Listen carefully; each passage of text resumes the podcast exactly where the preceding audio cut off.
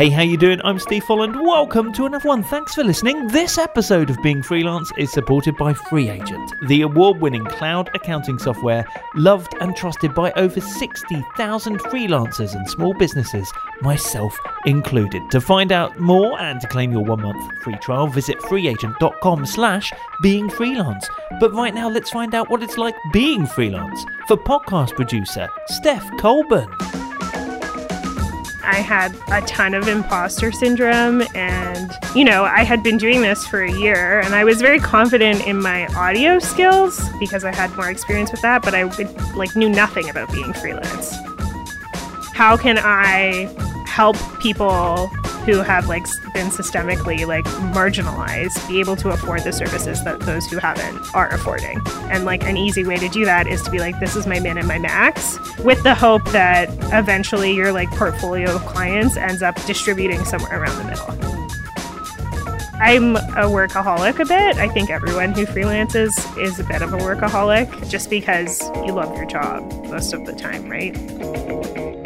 Yes, so there is Steph from Montreal in Canada, this week's guest, who you can find out more about at beingfreelance.com. That is the place to go if you want to join the community of other like minded freelancers. Come and join in the conversations that we have and the fun that we have. If you want to find loads of other episodes or check out the articles or the vlogs, it is all at beingfreelance.com. If you enjoyed this episode, please think about leaving a review or, hey, sharing it with someone, either online or in real life. That would be cool as well. And this is like the main podcast that I've been doing for what over four years, but I have recently started another podcast which is aimed at freelancing parents, and it's a collaboration with Doing It for the Kids. Frankie over at the Doing It for the Kids community, she does amazing stuff, and her and I are doing more of like it's like an agony aunt style format. So like 20 minutes answering questions from the community. So if you're a freelancing parent, although for that matter, I know there's quite a lot of people who aren't parents yet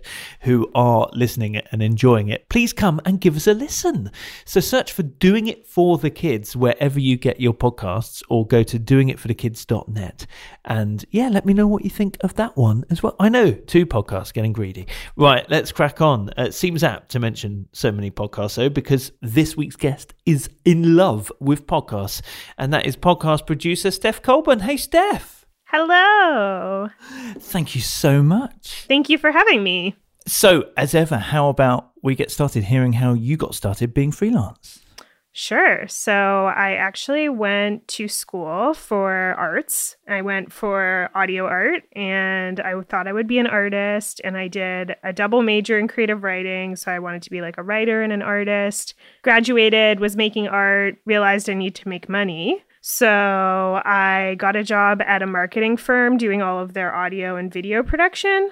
And then I didn't really love my boss there. So I left and I just started you know, working on audio and video production for other clients. And it just sort of boomed into a podcasting business because podcasts blew up and I had like a, a good writing and audio background and I really enjoyed the format and I had really lucky timing.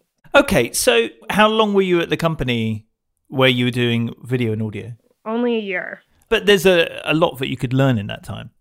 I guess I learned the business side of it. Like I learned how to set up an RSS feed. I learned how to, you know, make a compelling story, add in like the music and, you know, the intro outro sort of thing. Well, you know, you have a podcast right now. but I learned how to do that part and then yeah, I really loved podcasts. I wanted to make some more like storytelling series-based shows. So I kind of started making some stuff on my own time and then clients ended up reaching out to me and yeah, I was lucky. And just to put this in perspective, when did you leave that company? When did you go out on your own? That was probably seven years ago now. Yeah, so I guess that was just as podcasts. I mean, I know they've been around for a while, but just prior to them really kind of blowing up. Yeah, and I think it's still like from what I can see, I, it's still growing a lot. So yeah. I really lucked out because I had a bit of a portfolio, and I was editing podcasts on the internet, and from what I knew, there was only two other people doing it at the time. So it was like a very niche market to be in. How did those first clients find you?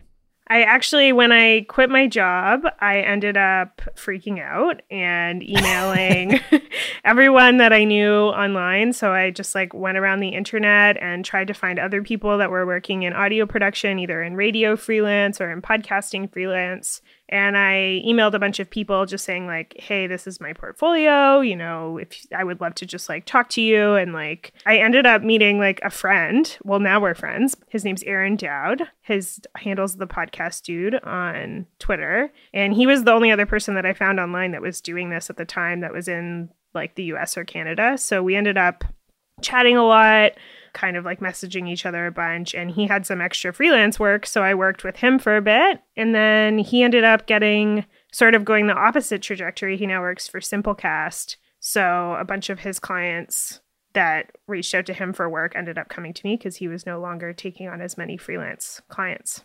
But that came from the fact that you you just sent basically cold emails or on Instagram or Twitter? Like, how did you yeah. reach out to people? I just sent a cold email to his like website, which I think at the time was the podcast guy or podcast dude, and I said like, "Hey, I'm like doing the same thing. Would love to chat. Like, we just talked and it was just good timing honestly and then most of my other clients that i got around that time were just i would like go on internet forums like on reddit i'd go on marketing blogs and just like answer people's questions about podcasting so, like, a lot of people would be like, you know, how do I set up an RSS feed? You know, what is podcast hosting? And I would just like give free advice basically in the comment section of forums and give my email. And some people emailed me and I ended up producing their show for them. That's so cool. And when you when you emailed the podcast dude and others, how were you feeling? I was super scared and super nervous, and I had a ton of imposter syndrome. And, you know, I had been doing this for a year, and I was very confident in my audio skills because I had more experience with that, but I like knew nothing about being freelance. So I was really nervous to go out on my own and I was really nervous to email other people and sort of like pretend like I was confident about, you know, starting my own thing you trade now, I know, as Edit Audio. Mm-hmm. Was that what you were doing then, seven years ago, or were you just Steph? No, I always, I don't know why I made that decision to be honest, but I always started with the company name. So I originally chose Edit Audio as the name because I wanted podcasting to be my main focus, but I didn't think that there would be enough work to sustain myself just in the podcast market because at the time there wasn't that many people doing podcasts. So I made Edit Audio as a way to do like, okay, I can do like audio for video, I can do podcasts, I can do radio, I can do, you know, cleanup of stuff if people have like a meeting that they need cleaned up. So it was sort of an all encompassing name. And then basically a year later, after I started freelancing, podcasting got more and more popular, and I ended up only doing podcasts. How did you portray yourself? So you had a company name, but on your website, would you still say it's me or you know I'm Steph? And like, how how did you come across in that way? I put my own like face on the company website, and yeah, it was. I think at the beginning, for maybe a year, it was an I thing, like it was just me, and then after a year, it became we. I mean, with podcasting, there's always writing and transcription and stuff that goes along with it. So I did try from the very beginning to get other people work through it. So I hired a few like contractors that I knew that were doing writing or doing transcription and they sort of worked under the umbrella of the company. How did you find managing other people and having to deal with paying them or, you know, project managing things? Like how was that for you? This is going to sound weird, and I think it's maybe from like going to art school, but at the time, I didn't see it as like me giving a job to someone or me like sort of like managing other people. I just saw it as like, okay, like transcribing is not my expertise. So if I could like give it to someone who like really loves transcribing or like is good at it, then I should do that. And similar with like, you know, writing, like I can write and I'm a good writer, but like if someone wants to be writing for their career, then they should be the ones that's that's doing that. So I didn't really see it as like me managing. I just saw it as us kind of like collaborating. And then eventually that became unsustainable because there was a lot more work and I had to like manage everyone's deadlines instead of my own. So then it became more of a shift to managing people. So now are you still the only editor or do you have other editors as well? No, now we have a few producers and editors and like I I've hired up until this point everyone as a contract worker, but as of this month I'll have two full-time employees. Wow. In what role? Um, one audio producer and one sort of like business back-end marketing social media person. And how does that feel? Pretty cool. it feels good. It feels exciting. It feels like nerve wracking, but I think it's good. I, I feel like I've grown in like a pretty organic way. So this is like the next phase, and I hope it goes well. And are you working literally together or is it all remote? So as of right now, everyone will be remote. I haven't hired the producer yet, so I'm not sure if they'll be remote or not. But everyone right now is remote.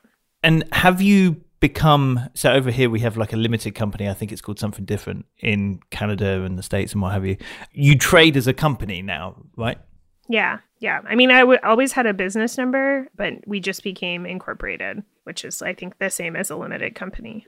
How did you continue to market yourself? So the first ones were by reaching out and by being helpful. Was was that just like the continued strategy it's been a bit of both. Like to be completely honest, I have lucked out just with like having a portfolio and being in the industry at a good time. Like there is that, and then the other side of it is that like a lot of the networking I've done online has paid off. So like keeping in touch with people on Twitter, reaching out, getting like promotion that way. And then I do still do a fair bit of like free consulting. Like I'll just like hop on Twitter one day or I'll go into like forums and I'll just answer people's questions. And I think I do it less now to get work, but I, I think it helps like promote yourself as like a nice person that people can feel comfortable reaching out to. So I think that helps. And word of mouth, honestly, like clients give my number and name to other clients. So I rely a, a lot on that. How did you manage your own workload? Because I mean, I'm sitting here like knowing what it's like to produce podcasts and video and stuff like that. But I know that there's often a um, you know perhaps a weekly schedule for example you don't know when bits are coming in and you might have multiple projects on the go at some time everybody wants to publish on a certain day each week and like there's actually quite a lot going on potentially yeah, it's a lot. I'd say like the biggest issue I have is that some podcasts publish weekly and other podcasts are like a project, right? So it's like a lot of editorial research, a lot of journalism that goes into it. And then you like record and produce, and there's like 12 episodes. So there's like that series based podcast, and then there's like that weekly, you know, ongoing podcast. And those two different kinds of podcasts take very different skill sets and very different timelines. It's hard to manage both of those kinds of workloads, especially because, you know, having ongoing work is great. But then if you have like a project that's going to require an extra 30 hours a week, you have to be able to accommodate that at like any given time. So that's hard. How I deal with it, I don't know. I guess, I guess I'm re- I'm a workaholic a bit. I think everyone who freelances is a bit of a workaholic just because you love your job most of the time, right? Like I'm like pretty excited that I love my job and that I get to do what I get to do. So I think I put a lot of time and effort into it and it doesn't seem like terrible to be working on a Friday night. That being said, like I try not to do that all the time. And I think hiring people that I trust has like helped me alleviate when there's too much on my plate. So I can like hand stuff off all the time and give the work to other people and know that they'll do a really good job. And have you created like any processes or tools that you use to stay on top of things? Yeah. Do you know Airtable? Oh yes. Yeah. I've been experimenting with it recently. Yeah. Yeah. I love Airtable. So I use that as like a hybrid production schedule for all of the projects that I have and then with each client i have a production schedule so like all of the moving bits when they're going to come in i give everyone who works on the project access to that so let's say you know, Kate is giving me the introduction file on Tuesday and then the interview file like next Thursday, and it has to go out in a week from then. Like, there might be a writer that needs to get all those files, there might be a transcriber that needs to get all those files, there might be an editor that needs to get them all. So, we all have access to the same like working spreadsheet. We all know when the like date is where the file is going to come to us and when we have to return it back. And we just fill it out as it goes. So there's sort of like two ongoing spreadsheets one in Airtable for everything and one in just like Google Sheets that's like at the client level. And I'm obsessed with my calendar. but you can look at things in like a calendar view in Airtable as well, can't you? I think. Yeah. Airtable's great. Everyone should use it. Well, what I found from Airtable was it, it certainly seemed great if, like you are, you've got lots of different people working on potential things. There's a Yeah. method to, to assign things, a bit like you can with Asana as well. Mm-hmm. To, so it's very clear who's responsible. Yeah. And you can like Yeah. tag things. So, like, you know, for me, I'll put like a little tag next to like an episode if it's in like pre production, if it's in recording, if it's like scheduled to be recorded, just so I know like where everything's at. And how about the business side of things? How, how have you managed that? It's rough. I mean, I, think it's it's been good. I feel I've heard some horror stories of other people that have been in similar positions as me. Um, actually, Aaron, who I was talking about at the beginning of this episode, the podcast dude, we did a talk at the Podcast Movement Festival last year about like basically how to become a freelance podcast editor. And Aaron had this horror story about like the second year that he was working as a freelance podcast editor that he like didn't know about taxes so he had like 20 grand of backlog taxes to pay. So yeah like i've heard much worse stories. I haven't had anything terrible like that happen to me thank god. But um the business side is hard and also interesting. Like i feel like i'm learning a lot. Managing people is good. I like managing people. I'm hi- I, hiring is hard. Hiring is hard. What's what's hard about hiring? I guess because as I've been hiring these last few weeks, I've been really respecting the process of HR. I guess I, I don't have like any background in that, and I have very little like work experience in an office. So it's, I think it's hard for me to judge from an interview and like an application form if it's going to be a right fit in terms of like personality. I think you can judge someone's work pretty easily through that, but I think when you have a company or and you're working with someone every day, you want to hire someone who you're going to like really get along with and like, you know, want to Mm. hang out with every day and want to talk to every day. And I think that's really like a hard and interesting thing to judge when you don't have that much time that you get to spend with someone. Have you had any advice or support in that whole, you know, taking on an employee? Yeah, I reached out to some people that I know and respect, actually, some clients too, who have like businesses that are growing and asked them, like, are there any questions or, that I should ask? And I got some really good, insightful questions. My favorite is if you could go back and give yourself advice three years ago, what would that advice be? And it's just like these questions that you normally probably wouldn't get in an interview that maybe reveal more about, you know, how you think about your life and yourself rather than how you think about your work and get your work done.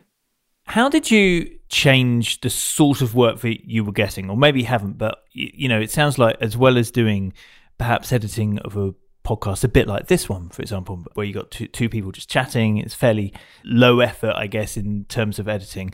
Whereas you could create something which is more like serial. Uh, Mhm. Or you startup, you know, like this much more involved pieces that, that it sounds like you work on. How have you got into that kind of work and like work with a client and suggest that they do those kind of things?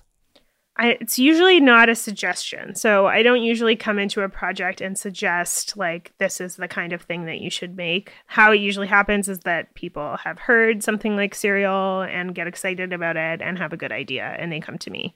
How they come to me, actually, speaking at conferences, going to networking events, those have been really, really beneficial for that, like, bigger, larger scale work. I think a lot of the like weekly podcasts and marketing podcasts, like stuff that is ongoing, those come just through like recommendations and like, you know, people searching like, I don't know, podcast editor in Google.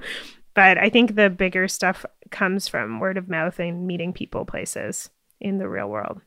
So you mentioned conferences there. You mentioned podcast movement festival, which is like a really big one, right? So when did you first start doing that? And was that something that came natural to you, or No.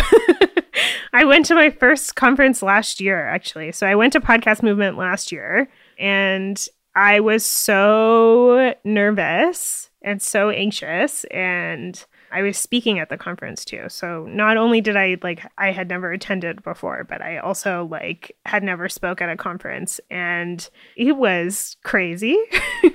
it was so interesting. Like it was a really good experience for me and I'm happy I did it, but at the time I thought I was going to die. How many people were there? At the conference, like thousands. Really, it's one of those ones which I see on the internet, like the the big American type with the big screens and the big stage. Yeah, I, I mean, our stage was smaller that we were speaking on, and they had sort of like these like breakout groups of different talks that you could go to. So it wasn't like I was speaking to like forty thousand people or something, but it was like just so overwhelming. I mean, I'm sure you have experiences like this when you work mostly alone and like at your computer all of your days and like all of your life and then you're suddenly like thrust into a situation where you're like in a room with another 4000 people for 4 days straight it's like just such a shock to the system. How did you get over that? Like even that going up and talking to people thing i find tricky. It's you can bet or i personally can very easily just suddenly stand by the the biscuits at the side, the cookies at the side with a cup of tea and not talk to anyone.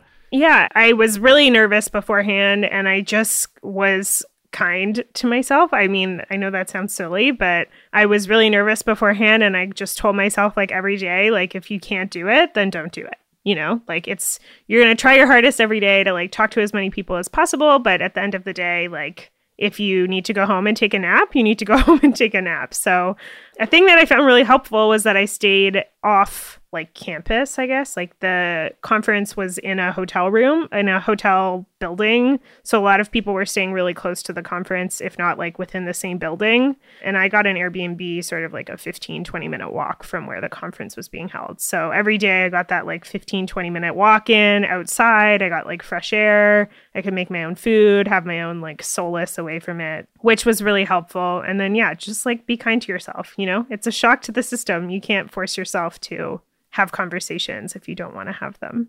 That's nice advice. How did you then make the most of the experience? You know, there's so many people that you could meet. There's so many things that you could learn. How did you approach that? Like either during it, but also after it to to take stuff away.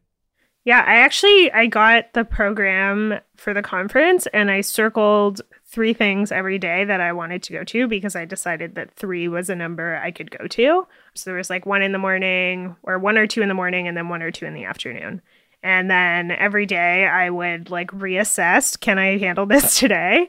And if I couldn't, I wouldn't go. And if I could, then I would go. And I would go to the talks. I would try to like stay for the conversations after because usually that's when like you know you get to like know other people that are also going to similar talks that you're interested in. And then i would walk around. I found like the networking times pretty hard to talk to people. So i would actually walk around when there was like in between conference talks there'd be like booths and stuff set up where you could just talk to other companies that were there and there were other people walking around. So i was mostly talking to people then just because it felt like there was less of a precedent to like be forced to talk to each other. So I felt more comfortable at those times. And then I did go to one of the drinks. There was like an event every night where you could like drink with people. So I went to like drinks at a I don't know, closing party type thing. Oh, and there was meetups. Like meetup the website, people organize meetups around the conference as well. So I went to some that I was interested in. There was like a, you know, representation in podcasting meetup and there was like queer people in podcasting meetup. So I went to both of those and it was like, you know, a s- very small subsection of the conference. So I felt much more comfortable talking to people in that setting. Absolute respect to you for also getting up then and doing a talk. yeah, it was rough. I was so nervous. I can't explain how nervous I was because I was so nervous that I don't think I can like paint the picture of how ridiculous I felt but I was really like freaking out. I mean, I got through it. So if anyone is listening to this who thinks that they will also be so nervous and can't do a conference talk, you can and you'll be great. But yeah, I was really nervous. I prepared like over prepared probably, but it was great. And I don't think people can tell when you're nervous, which is something I have to constantly remind myself. And so that was your first experience. So have you been to other events since? No, most of them happen in the summer. So that was last summer. Werk It is coming up, and I'm going to go to that. It's in LA this year, and then I'll go again to Podcast Movement. Now, you mentioned being quite happily a workaholic earlier and, you know, trying not to work on a Friday night, but not caring if you do. Well, I was going to say, how is your work life balance? But before I say that exactly, how is your week like? Like, like what does it look like? Day? Yeah. Do, do you work from home? I have a studio in Montreal with like a little recording booth and a shared co working desk space. It's probably a 20 minute walk from my house. And then I have a house that I work from as well. And I like being home and I like not being home. I really enjoy cooking and like, you know, exercising, going for walks, stuff like that. So I split my time between going to my studio and working from home. So I'll go to my studio three days a week. I'll work from home two days a week. Sometimes I work on the weekend. I'm pretty flexible. The other thing is, this year at least, I haven't been home very much. So I'm traveling a lot for work, and that really impacts when I come home. Like, I haven't, since November, I've been in Montreal for four weeks in the last like four and a half months. So it's kind of ridiculous and it does impact like if i am home for a week i'll spend the whole week working from my house because i haven't been in my home in so long i haven't slept in my bed in so long i haven't eaten like a salad that i made in so long. So i do like kind of again like just try to be like kind to myself and understand what i need to like do my best work and feel my best way and i just do that every day. But uh, like a typical work week if i was at home i would work every day. You're going to think I'm so wishy washy, but like I don't actually put in times to work. Like I don't allot myself like a nine to five or something like that. You know, I plan meetings and recordings. I try not to do more than three of either a day because I find things that involve other people to be like a bit draining in my energy. So I'll book like three meetings a day or three recordings a day. And then the rest of my time, I just sort of allow myself to work when I feel like it. And I know that doesn't sound like very like good advice, but I think if you like enjoy your work and you like working, it's actually like the best. Like I'm, sometimes I work at night, but I'm not upset about it cuz I got to have the morning off and like, you know, maybe it was a really nice day that day and I got to like go for a walk in the park or like hang out with some friends. I don't think that's bad advice at all, and neither do I think it's wishy-washy. it sounds like you. What it is is that you're attuned to when you best work and how you best work, and you appreciate the fact that yeah, I'm working in the evening, but that's okay because I sacked off this morning. Like it's yeah, it's it's when like you're working of an evening and you forget that you weren't working in the morning. I don't know. There's this almost like historical guilt that goes on people, I think, that, oh, I shouldn't be working this weekend. I shouldn't be working in the evening. But yeah. actually, you forget that you you were making better use of your other time, perhaps. Yeah, I agree. And like, you know, sometimes I'll work from my studio for the day and I'll go out for a lunch and I'll have a really like nice like time with a friend at lunch and then I'll work until 9 p.m. and I won't even realize it's 9 p.m.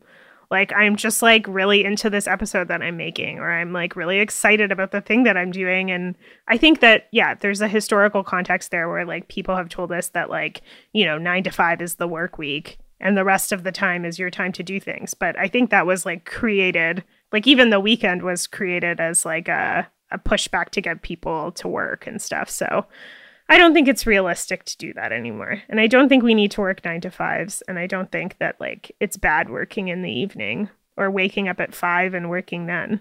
What about when you're traveling though? Like, so are you traveling and recording episodes or something, are you?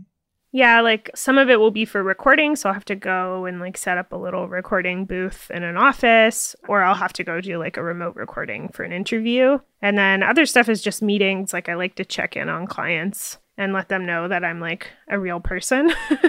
How do you find all of that traveling?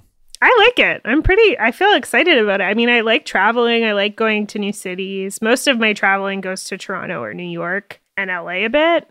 But my family lives in Toronto, so it's a great excuse. If I'm working in the area, I can go see my family, see my mom, see my dad. And then New York, I mean, who doesn't want to travel to New York? Yeah, I would like to. I've never been. Is there a freelancing festival in New York that can pay me to go over and speak or something? I hope so. We have to find out. i am going to look one? it up. Yeah, let's start it. we can make it. or, or, or, maybe I can go to some podcast festival. There's got to be yeah. an excuse, isn't there? So, I mean, we touched upon business side of things earlier, but like when it comes to billing, are you somebody who will just invoice at the end of a project or you know because some of these are quite involved things. They're involving traveling. So are you taking a deposit up front or, or milestones or yeah how have you figured out the best way to to deal with that kind of thing? So for weekly work, like the podcasts that are ongoing, I charge on a sliding scale. So we charge hourly on a sliding scale and it's like a pay what you can model. So I have like a minimum and a maximum hourly rate and I give it to the client and I say, what can you afford to pay me? We go by that and then it's hourly based on that and I invoice biweekly. I'm sorry. When so just I don't normally interrupt, but it's the first time I've ever heard of pay what you can. So you give them a sliding scale, but does that mean then that you say, okay, if you're paying this much per hour, then I can only give you this, or are you just really nice? I can't quite. No. How, how does that work? I mean, I kind of got this from a concert. I went to a concert once, and when I went there to get into the concert, it was, you know, five to $15. So you could pay $5, or if you had $15, you could pay $15. And the idea there was that like if everyone paid five dollars, the like band and the venue could like, you know, be fine. But if everyone paid fifteen dollars, the band and the venue would make a profit. And it was like, okay, that's cool because then, you know, people that couldn't afford it were paying five and people that could afford it were paying 15 or somewhere in between. And I was like, wow, that's a great model because then you're not like, you know, you're not leaving out anyone who can't afford to be there. So I just did that with my work. wow. How do people react to that? And like, do do you find that a lot of people just go go for the higher amount? It's an interesting thing. I've not come across it before. People every time I tell someone this, they are like, well, why? Especially like you know, my dad is like a very typical business person, and he has always been like, you know, if you give people a deal, they're going to take it. If you give people an easy way out or a cut in cost, they're going to take it. And honestly, I haven't found that to be true, like at all. I think people do look at it and they kind of like sometimes people are confused and I have to explain it to them. And I just say that, like, you know, this is the least amount of money that I can make this project on. And this is the most amount of money that like I would charge to do this project. And like whatever you can afford to pay me in between those two, please do. And people are like honest and nice and they do. And like, yeah, some people can't afford to pay me that much and some people can. And it's great. That's really interesting. Good for you. And so going on that model, do they pay in advance of the episode being done? This was like a weekly thing, right? Yeah, no, they don't. I invoice bi-weekly for whatever I've done in those 2 weeks. So, if it's like a weekly episode and like cuz some people have like you know, writing or a blog post that goes along with their episode. Some people have a transcript. Some people just have the editing. So, depending on what work is being done in those two weeks, I invoice for that work. And you invoice every two weeks? Yeah. So, and what was the other kind of pricing that you do then? The other pricing, if it's like a series based thing, it's harder to kind of explain because uh, in a series based podcast, there's like pre production. There's usually two phases of pre production there's recording and then there's post production. So all of that could happen in like a short amount of time or a long amount of time, but there's like, you know, all of these different layers. And some of them I'm more or less involved in. So usually I'll do a quote for the whole project, what that would look like. And then I get people to invoice me in thirds. So a third after the contract signed, a third midway through the project, and then a third at the end once it's all been completed. Yeah, that's really good. And so that means that you so you never start a project without some form of payment. So if you're traveling somewhere, then you're not waiting until I don't know three months later to get paid yeah, it's I would like to say that's true all of the time, but sometimes like with bigger companies it takes a while to get the contract signed. So there have been times where I've been doing work for like a month or a month and a half and I haven't had like any contract or any payment or even like any sort of security that the project is going to happen. So I try my best to get that up front, but th- it would be a lie to tell you that that's always the case. that's interesting in itself though. So but so with larger companies sometimes it, you decide just to start work anyway based on the fact that you you feel your gut says it's going to happen. Yeah. Yeah. You've not come unstuck in either of these ways.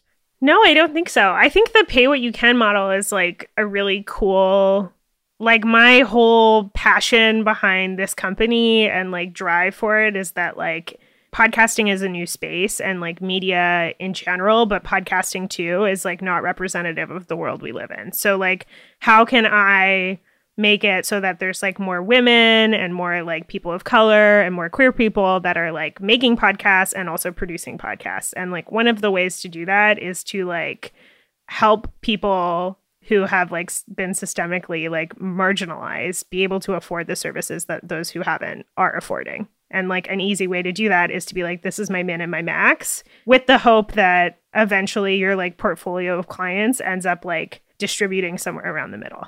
That is so cool. Good for you. Do you have any side projects or is it all client work? I make art still. oh, nice. yeah, but not for like money or anything, just for fun. Yeah. I make like some music and some like, you know, weird experimental sound art and I write all the time. So I make like conceptual poetry and like yeah, that's my side project. Does that go out into the world or is that just for yourself? Sometimes it goes into the world. I probably haven't had any. I had a um, some poems in a gallery besides some collage work maybe a year and a half ago. So very infrequently does it go out into the world, but sometimes it does, sometimes it doesn't. I haven't applied to get it into the world in a very long time. Now, I always do this thing where I ask for three facts about yourself to make two true, one a lie, and let me figure out the lie. What do you have for me, Steph? Okay, my two truths and a lie. Number one, I once moved to rural northern Canada to live without electricity or water, and I had a standoff with a seven foot tall moose. yep, next. Number two, I once got my black belt in Taekwondo, and then I was demoted because I came to class with a missing tooth that I had lost in a bar fight. Fact three. Fact three I once met Eugene Levy and then immediately after made Deborah Divine, his wife, cry on an airplane.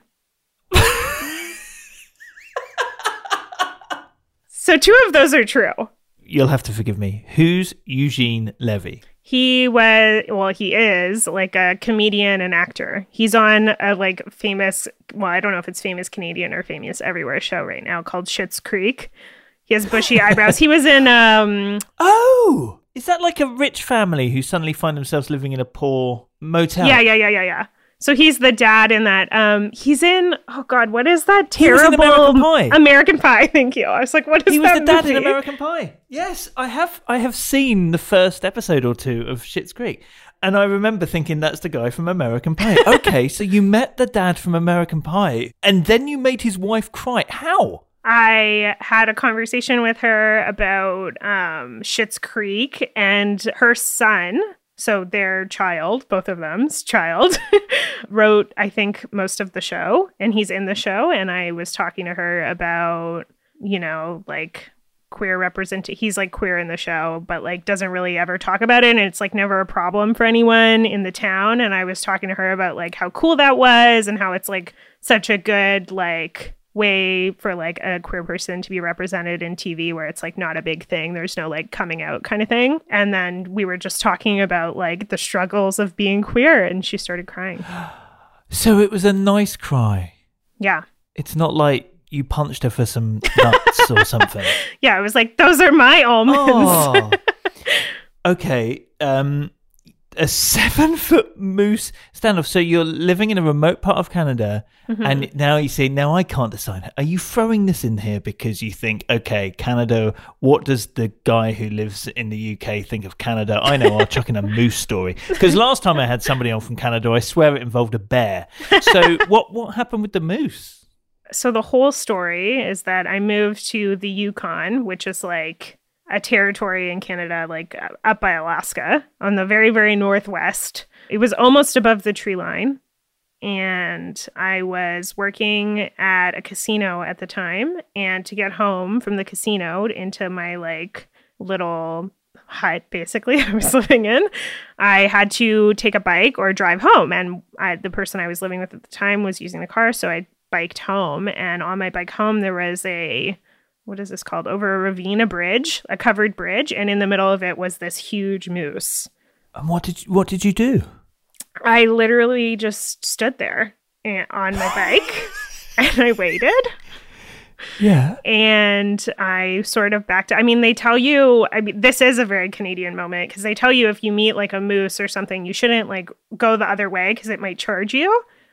Um, right. So I just stood there, like in dead, mo- like not moving at all, and was waiting. And I kind of was like, what the hell do I do? Like, there's nothing you can do. I'm on a bicycle. There's no like space around the moose. It's like, you know, there's no one around. And what felt like years later, a like truck came by with like a man in it.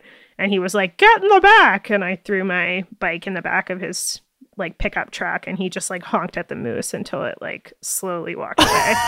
but it, it took a very long time. Okay. Right. And then you got a black belt in Taekwondo Mm-hmm. but then got it taken away from you because you broke a tooth in a bar fight. There's so many bits to this story that I don't believe. it wasn't taken away, it was demoted. Because you used your superpowers of taekwondo in a bar fight. Yeah. Is that is that why?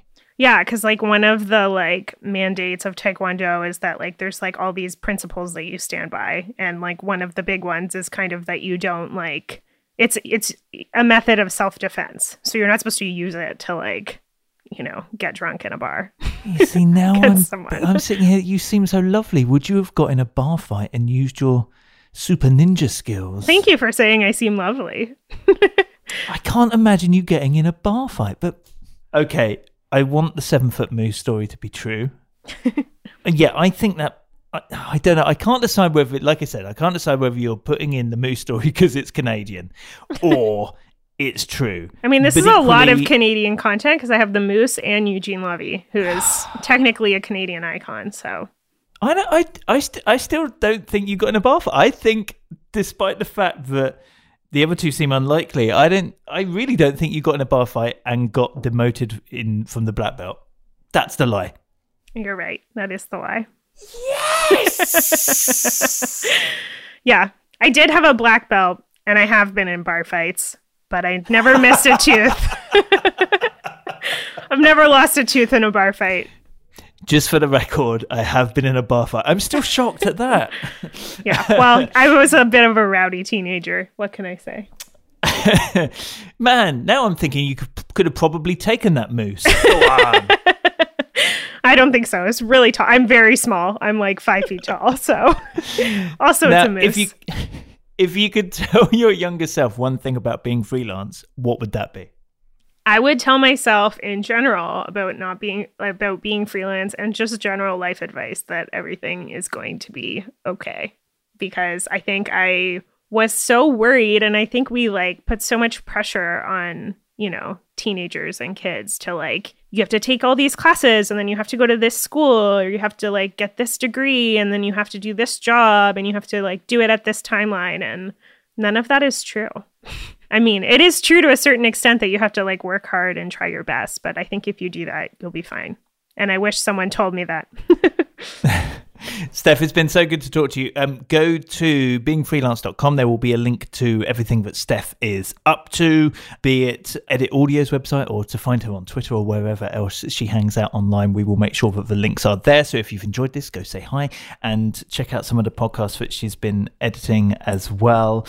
Uh, I always like that on, on your Twitter. You always you always kind of share things, uh, other yeah. people's podcasts and stuff. So they're not always ones I'm working on. I just like to support cool cool podcasts in the world. Like this one. you see, you wouldn't have gotten a bath. I'm standing by that. Thank you. So go take a look at that. Of course, while you're there, also check out the vlog. Join the community. There's a link through, so you can come and hang out in the Being Freelance community. Lots going on there, including live Q and A's and the Non-Employee of the Week awards, but also loads of supportive conversations uh, and laughs going on as well. Loving that at the moment. And you can also check out the live events that we're doing listed on the website. And of course, hit subscribe wherever you get your podcast so you don't miss future episodes too. But for now, Steph, thank you so much and all the best being freelance. Thank you. All the best to you being freelance.